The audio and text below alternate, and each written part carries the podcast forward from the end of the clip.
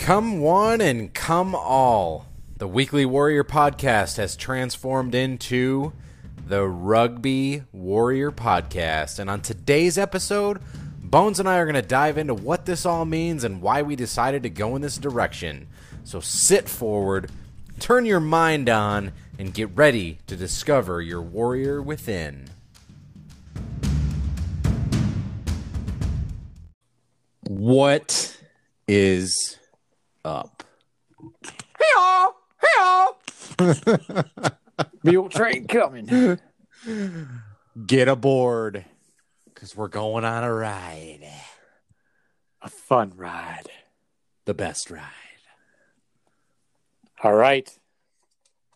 I got a question for you, buddy. Yeah, I'm ready. I need your top three movie villains. Top three movie villains. All right. 3-1 3-1 Okay. So number three, I'm going to say, man, I have my top two, but the third one is, I'm sort of blanking on it. Like the third from the best. I have my top villain, my second top villain, and I'm struggling with my third top villain. Yeah. Just go with your heart. So I'm thinking number one is definitely Darth Vader. Oh, you're going. Okay. All right. Yep. I wanted you to lead up into the best, but okay. Darth Vader's your best. Yeah. I'm going to say Darth Vader is like my best. Rules. Yeah. I like that. Sometimes you got to work within the rules, but like also stretch the rules a little bit too. Yeah. It's kind of like in rugby, how it's kind of against the rules. Some things that goes on in rucks. Yeah. But a lot of times you get your shit stepped on and cleated and punched and spit on. So do you? Yeah. So number two, the Joker from The Dark Knight, for sure. Brilliant. Some men just want to watch the world burn. You know what I mean? And I think my third villain, man, this one is tough. But I'm gonna throw one out here that just randomly popped into my head, and I'm gonna say Agent Smith from The Matrix. See, you lost me. I've never seen The Matrix. You're gonna though. Yeah. But yeah, Agent Smith is a great villain. He's pretty diabolical, but he's also very logical, which makes it worse in a lot of ways. Like you can sort of see where he's coming from, even though you understand that he is evil. Right. And I think those are the best villains is when they are humanized and the audience really connects with them. Yeah. That makes them a better villain because you're torn, right? Because you see their side. Yeah. We are in complete agreement on one of our villains. So I'm going to go opposite. I'm going to go 3-1 for mine. Okay. My third is Davy Jones from Pirates of the Caribbean. Wow. Yeah. Okay. All right. Dude. Honestly, my favorite. He's probably my favorite villain on screen. Just the way he talks and moves and pirates are badass. Davy Jones. Yeah, dude, he's fucking awesome, and he's one of those that is very humanized. Yeah. Towards the end, you can totally understand why he's doing it at the end for sure. Yep. My second one is the Joker. Yeah. I think hands down has to be in anybody's top three. Heath Ledger fucking nailed it. Yeah. And my number one. This is gonna ruffle some feathers. Ruffle them. People are gonna be in our DMs about this. Ready? Yeah. Darth Maul. Yeah. Mm-hmm. Yeah. I mean, Darth Maul was basically the epitome of evil. Mm-hmm. He's the best largely untold story to this point. He looks evil. He is evil. He was completely seduced by the Sith, and he got fucked by the Sith. So he's just literally a rogue agent of evil. Yeah, and what's interesting is at the end of his story, which happens in Star Wars Rebels, like he says some stuff to Obi-Wan Kenobi that, again, it humanizes him in the end. Right, exactly. And he's old. He's, been and seen everything. You know what I mean? He's done all the evil stuff, but then it's like, you learn a little bit more about his perspective, and it's like, damn. Mm-hmm. All right. I'm going to just say we both left out one that I really thought of after I said mine, and I thought you were going to. But what about Thanos? Yeah, that's another. That's probably the biggest one that where he's completely humanized and see it from his point of view, and that was a big moral question of ethics about Thanos. Was his snap to kill half of the universe justified? Right, because his point of view was, I want to save everybody from starvation, from lack of resources. So poof, plague, half goes away, half the people. So is that justified? That's a great question. And that, exactly. You can totally see the logic. Man, that was a cool question that went a lot of cool places. I like it. Mm-hmm. Yeah, I think Darth Vader is. You're right. Darth Maul is a better overall villain, but man, Darth Vader before like prequels, like he was the ultimate villain. He was. You know what I mean? Yeah. Like Darth Vader, Empire Strikes Back. I don't know if there's a better villain, you know, with a better story than Darth Vader. Right. That's so true. And then the prequels didn't ruin him by any means. You just no, not at all. The whole picture was painted. There was only this very small sliver of Anakin Skywalker, which was Darth Vader. But you realize this guy was just a slave to people, to everybody. Mm-hmm. Because of the choices that he made, and all he wanted to do was help. Mm-hmm. Exactly. So yeah, cool. That was a good question. Thanks. All right, let's get down to business. Let's do it. We're gonna talk about rugby because we are officially the Rugby Warrior podcast. The Rugby Warriors. Fucking stoked about it. We love rugby. We've been a part of rugby for a long time. How long have you played rugby? 10th grade. Well, my first time touching a ball was 9th grade in high school. And then I didn't join organized until 10th. So sophomore year, I'm 28 years old now. So like 2008? Yeah. Yep, 2008. Yeah. So I was I wasn't driving yet, so I must have been 14 or 15, which would make it about 12 or 13 years. Yeah. Yep. Yeah, it'll be, I think it's 13. It'd be 13 for you. I'm on 14 now, going on 15. Started in 2007, my freshman year, and it's crazy, man. Rugby changed the whole direction of my life in so many ways. I was going to play baseball, and cuz baseball was what my brother played, it's what we played in the springtime, and like I was pretty decent at baseball. I could hit the ball pretty far, and I played third base and first base, like whatever, it was whatever. What was interesting, all my friends in high school were playing rugby. Like all my close friends, and my mom actually pulled me aside and was like, why don't you do something different than your brother? Cause he played football too and all that type of thing. And long story short, I'm sure at some point or another, we'll talk about our rugby stories, but best decision I ever made by far. It allowed me to really like define myself rather than like walking in my brother's footsteps. Of what way you were supposed to do, the path that was paved. I like that. I think I was going to play baseball too. I didn't make the baseball team. So all my friends played rugby too. Well, three of them. And they're like, come on and play rugby. And I was the skinny chicken shit kid of the crew. And I was like, I'm going to get fucking destroyed. But for some reason I went out and played, and I loved it. And rugby almost became, at least in Dearborn, we were the Silverbacks. We had black jerseys, and like the punk kids played. And like, it was almost a place to, like those the misfits went and just destroyed, and our teams were fucking dominant, and it was a lot of fun. You get sucked real quick.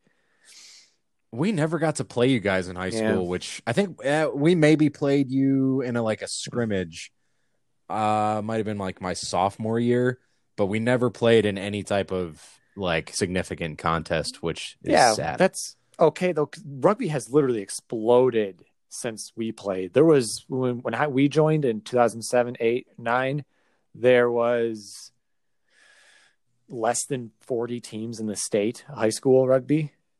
And it's absolutely exploded now. You talk about the West Side, there's literally at least 6 teams near Grand Rapids and Metro Detroit. There's so many. And then you go north, Traverse City. There's a lot going on, which is awesome. So that's kind of why we have switched, because we were the Weekly Warrior podcast, and we were aiming to serve the general public with health and fitness and mindset and being outdoors and nutrition. And we love that.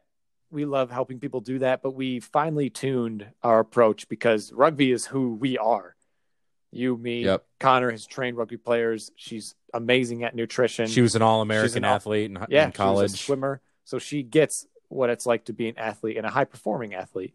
So we've narrowed that scope down to the rugby community because it's severely and grossly underserved when it comes to mindset, fitness, nutrition, and honestly, leadership experience.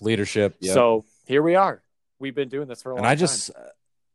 I want to say, like, we started The Weekly Warrior in February of 2019, and what a journey that it actually was, having 64 episodes under that name, and it was wonderful. And I think that it's going to be great, like you said, to hone this focus a little bit into a new target audience, because you're absolutely right. They're completely underserved.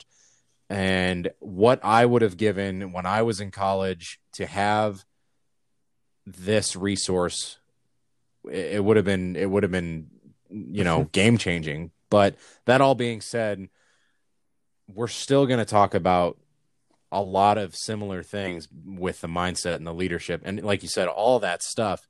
And so it's super exciting to be able to give back to a community that has given us so much, and the culture that has given us so much. So we hope that our Weekly Warrior listeners will continue on, because you're still going to get something from this, and you might even want to go play rugby because everyone can play, everyone can be a part of it. And that's the beautiful part of the game. Yeah. It's so inclusive, literally at the college level. I often think, what does it take to be a college rugby player? Absolutely nothing. You need to have a body that is capable of playing on a field, right? And show up and work hard, learn the game while you play. Yep. And that's what it has always been. And that's what it will continue to be, even though rugby is exploding. This is the culture it was built on inclusivity and acceptance and having a fucking great time and building bonds and brotherhood and sisterhood. Man, it's fucking great. You nailed it. It's given us so much. And now the game is exploding, and there's so much opportunity for college and high school players, both men or boys and girls, that you'd be foolish not to be taking advantage right now. What I would give to be 18 years old, 16, 17, you know, and really want to pursue rugby. It's the best time in the history of the game to be playing rugby. Man, if I could go back into high school and really like reevaluate my priorities, football would have taken a complete backseat, and I still would have played it, but like rugby, man, if I would have known where rugby was going, and it would have been completely different. So anyway, so we want to help those players, those other ruggers where we fell short on leadership or guidance, and also where we succeeded. We want to impart that wisdom and those golden nuggets because it's underserved. We have yet to hear any of good resources about rugby guidance, leadership. So here we are. And you know what's crazy is when we were in the grind while we were in college, and there was zero guidance, even from the people that we, you know, that were our senior.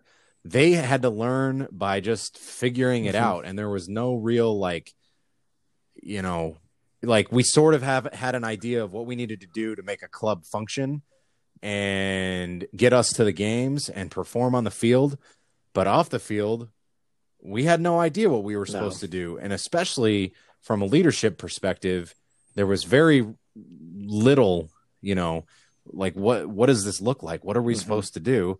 And man, like I said before, what I would have given to have that type of, and we were a Division One program, you know what I mean? We were a Division One program, and we had some good major success.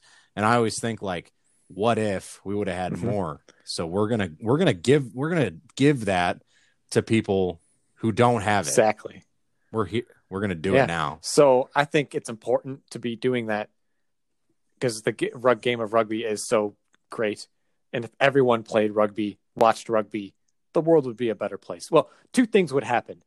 Either the world would be a much, much better place because of acceptance and inclusivity and all these great things, or rugby would turn to shit. But I like to believe that everybody played, the world would be a better place. I agree. So everyone would be able to take a joke a little bit easier. That's for sure. Taking jokes. So we are now the Rugby Warrior podcast. What are some things that you want to bring to the table? Man, put me on the spot. So, like, first of all, I've played rugby for 14 years. I know a lot about the game. I have learned tons and tons of various things, but I also, the thing I think that makes it fun for me is, you know, from a leadership perspective, I was the president of our college club for a year, and I was basically in charge of the fundraising for that same club since my sophomore year. And so from that perspective, I have a lot of experience that we get to, you know, bring to the table. And as well, on top of that, like, man, on-field leadership, the more that I've grown as a player, the more I feel like I've tried to be a leader. The last couple years playing in men's clubs has been weird for me because, like, I'm just going to be honest, like, my fitness level hasn't been good enough to sort of take that type of leadership role that I've wanted. So I've been more of like a background support player, which every team needs that. You know what I mean? So all that being said, I'm excited. I mean, I'm pretty much an expert in human behavior at this point. And so being able to negotiate and, you know, wind your way through various discussions and negotiations with your teammates or whatever is super important. So, yeah. Well, you're right about one thing. The negotiations will show it. I think that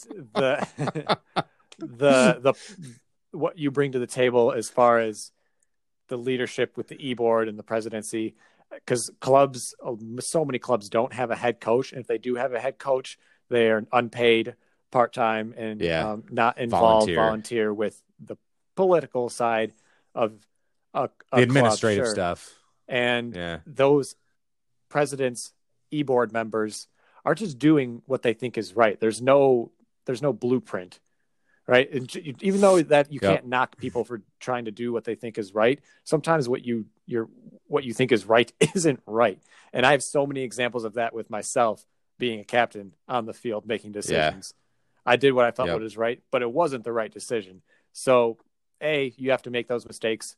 B, more importantly, you have to be able to learn from them. If you can get some perspective from the outside, from different people, then hopefully you won't make the same mistakes. Hopefully something will click in your head that will work on your team or with you on an e-board or on the field. So I think that guidance and leadership that we can bring to e-board, to the field, and as a coach. So I was a coach for 3 years, head coach of the Exiles. Man, I was part of the Exiles for like almost like 8 years. 8 years. Because I played for 5 and coached for 3. So, wow. I think what we can offer there is hugely beneficial. We're going to do a lot of episodes on that leadership and guidance within the e-board and on the field. I think rugby culture as a whole, since we started playing and since we've graduated, has at the college level changed.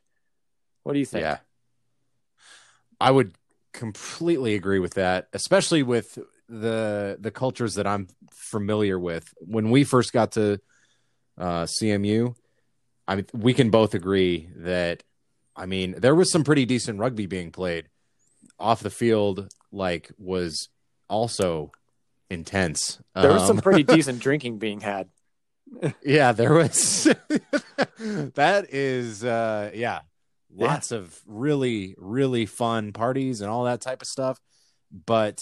And at the same time, like I said, there was still some pretty decent rugby being played. I remember one of the best parts about being an Exile at CMU, we played really hard. We were always really aggressive, and we partied even harder than that. And the big shift that I've seen, and it's been really interesting, is the teams now, a lot of them are way more focused on their on-field performance and less so on the social aspect. And part of that comes from the little more involvement from universities. So some schools are, their universities are more involved. Some are less involved. For a long time, CMU was almost not involved at all in the club. Now there's more rules in place. There's more oversight, and you have to work around that. So like when we were, it was my senior year, your senior year, but you had the super senior lap that you completed as well. That process was starting because we got moved into Division I. We were, you know, traveling all over the Midwest to play other Division I schools. And it was adapt or die at that point. And we struggled with that because the previous, we had grown in this culture that was, we're going to go beat the shit out of the other team, and then we're going to drink super hard. And most people didn't do a lot of training outside of that. You know what I mean? There wasn't a lot happening outside of, we're going to go to practice twice a week and have a game and then drink our faces off a couple days a week, honestly. And now the focus is, we're going to have practice at least 3 days a week. We're going to have our games. We can't have that much partying in an official capacity outside of, you know, like as a team, because all these different rules and whatever. And what a great opportunity that is to like grow as a club. And that's happening all over the place, which is in so many ways, it's awesome. You know what I mean? So yeah, those are the big changes that I've seen, especially since I've graduated. And in the last probably 3 to 4 years, I would say it's ramped up even more so than before that. Yeah, totally. I think the addition of social media for sure has shut a lot of that down because I remember going to parties and we just had shitty phones back in this day. But if you were filming something, a song, anybody drinking, you were getting your shit reamed out, because that's not that we're like, you don't do that, hiding anything. If you're part of rugby and you know the songs and you're cool with it, Jesus knows we're only kidding. So Jesus does film it, because that's just not cool. That's just disrespecting people's privacy and how they're doing things. I think where I get off with it is in the social aspect, socials after the game. So rugby in the college level is always, you beat the shit out of each other on the field, but then you have the social, you sing the songs, you are gentlemen off the field.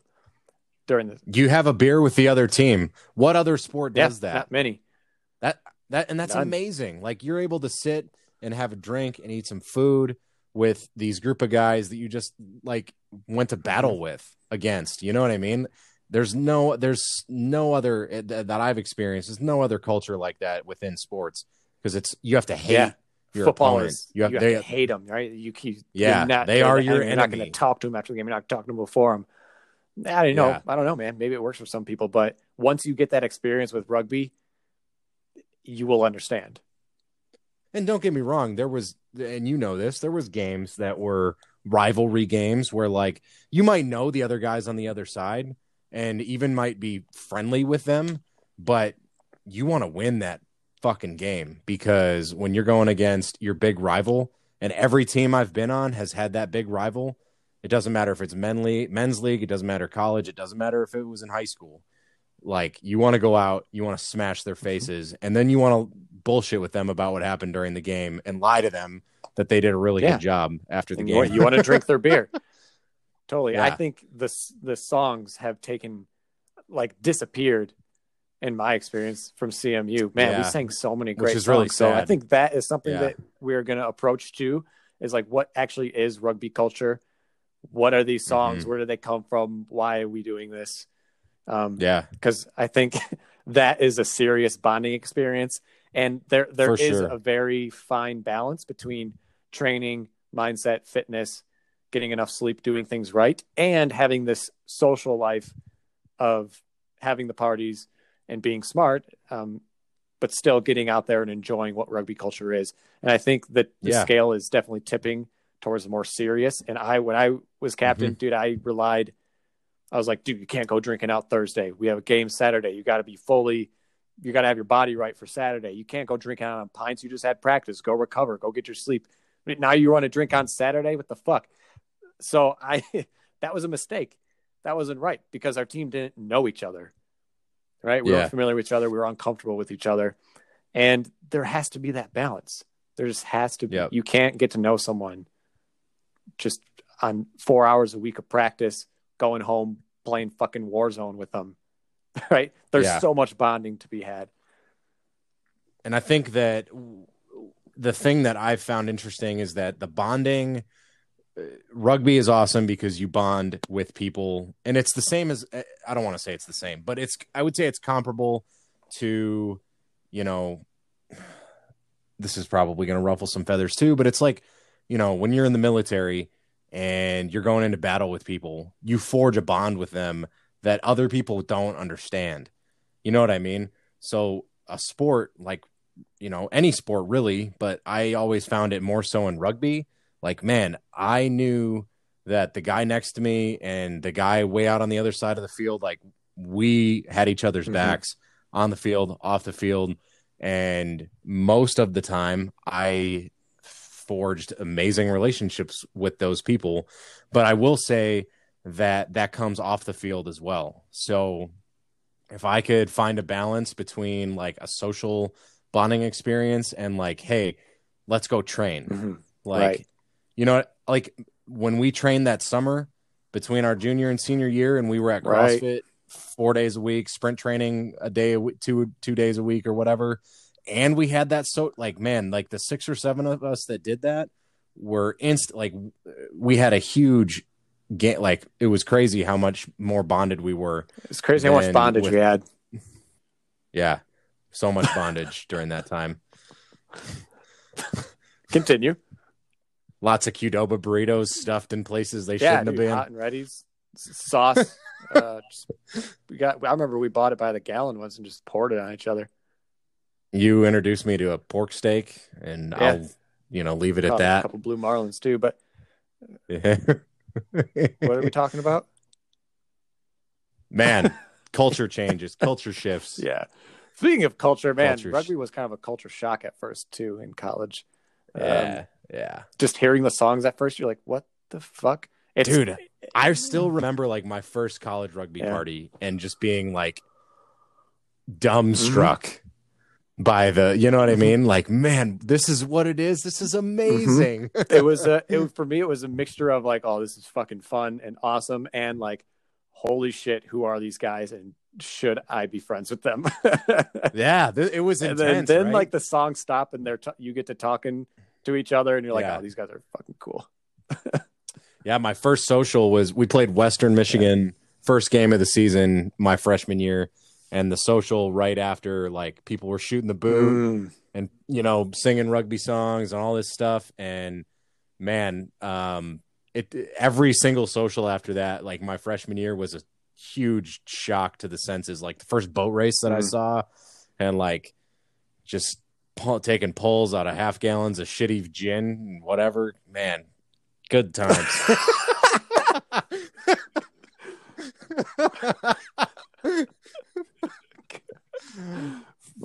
gin. I hate you, dude. I can't drink gin ever again. Also, can't drink rum anymore. Rum is the go-to drink at rugby parties for me for like 4 years. Just buy pints of cheap rum. Captain Morgan. Not even Captain Morgan, man. Like Sailor Jerry cheap bullshit. Admiral Nelson. Man, I can't do rum anymore because it was like the sweetest. It's barely liquor, to be honest with you, but it's just sugared down water with some alcohol in it. Captain Jack Sparrow would be disappointed in you. I don't care. Anyway, fucking chubby bunnies and shit. Ugh. Yeah. Goldfish. Anyways, man, culture's a huge part. Also, there's going to be a very serious side where we talk about that leadership, guidance, and fitness. I think fitness is the ultimate, the lowest hanging fruit for a rugby player is the adaptation into fitness into your life. It will absolutely change your life when you get good strength and conditioning programming, coaching, and you stick to it. And I think we can all agree that rugby is not a fun sport to play when you're out of shape. It's not. It's really, really not. It sucks. You don't recover as well. You don't perform as well. You get out, you walk around a lot, you're hurting, and you're not. Yeah, it's not fun. I think fitness is, it's so key, and there's so many players. The shit's toxic around rugby for not doing fitness.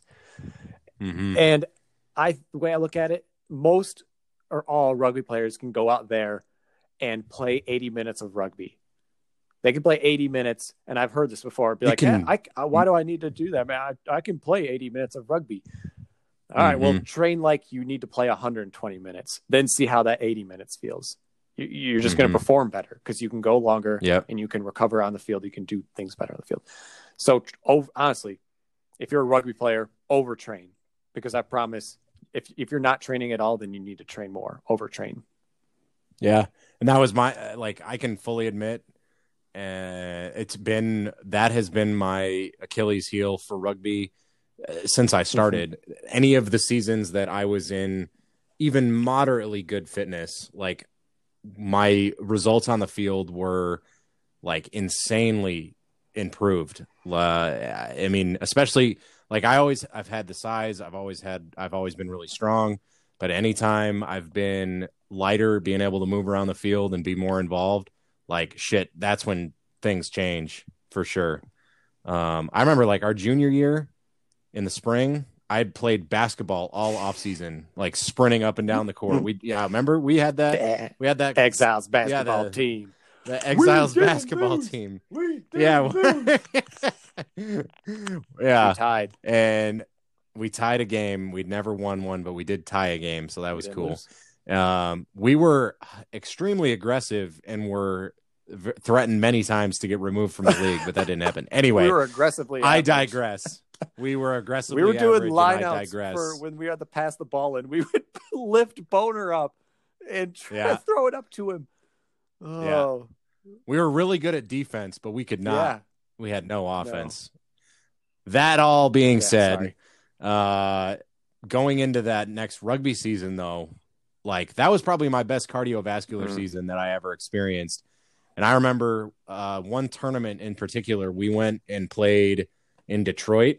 It was, I think you played this day. I'm not sure exactly. I scored 3 tries. And as a prop, that's pretty solid.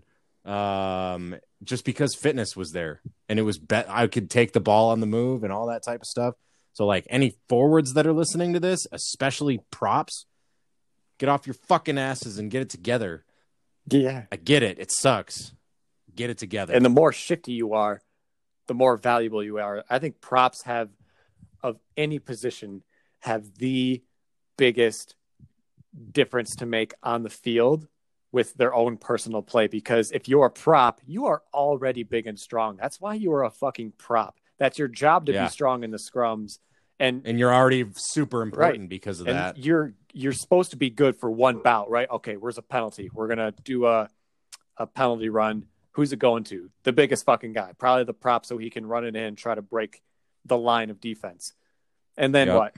Can you recover from that? But if you can recover from that, boom, you're more valuable. You can be in more rucks and scrums effectively. And if you're shifty and agile enough, now you're taking balls off of rucks, and you're not just running it into the next ruck. You're trying to make a move and hit a hole. Now you become more valuable, and you're still strong. Yeah. Yep. You're strong. You're always going to be strong at that. You have to be. Yeah, that's baseline. It's really interesting. The older I've gotten, and the more, I don't know, man, it's just, rugby's not fun when you're out of shape. And so I'm excited that we're going to get to talk about how to not be out of shape and be fat and miserable. How to not be that way. That's a lovely way to put it. Just be better. Be more better, and let's get to work. So score some tries. Score some tries. I think that is a great place to tune out on this one. Basically, the Rugby Warrior podcast, we're here to give you some great things about everything rugby, from the culture to the leadership, to the coaching, to the fitness, to the nutrition with Connor, to the, I'm going to run through this fucking wall with my head, from Corey. And man, I'm excited. It's going to be great. We're gonna have some laughs along the way. We're gonna get into some real shit along the way. Real shit. And every single Friday, get after it. Saturday may be a rugby day, but Friday is for the Warriors.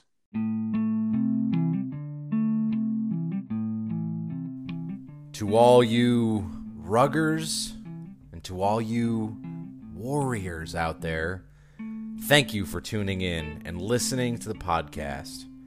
Remember, we are here with you along your journey to break that gain line, to score that try, or to make that game-saving tackle.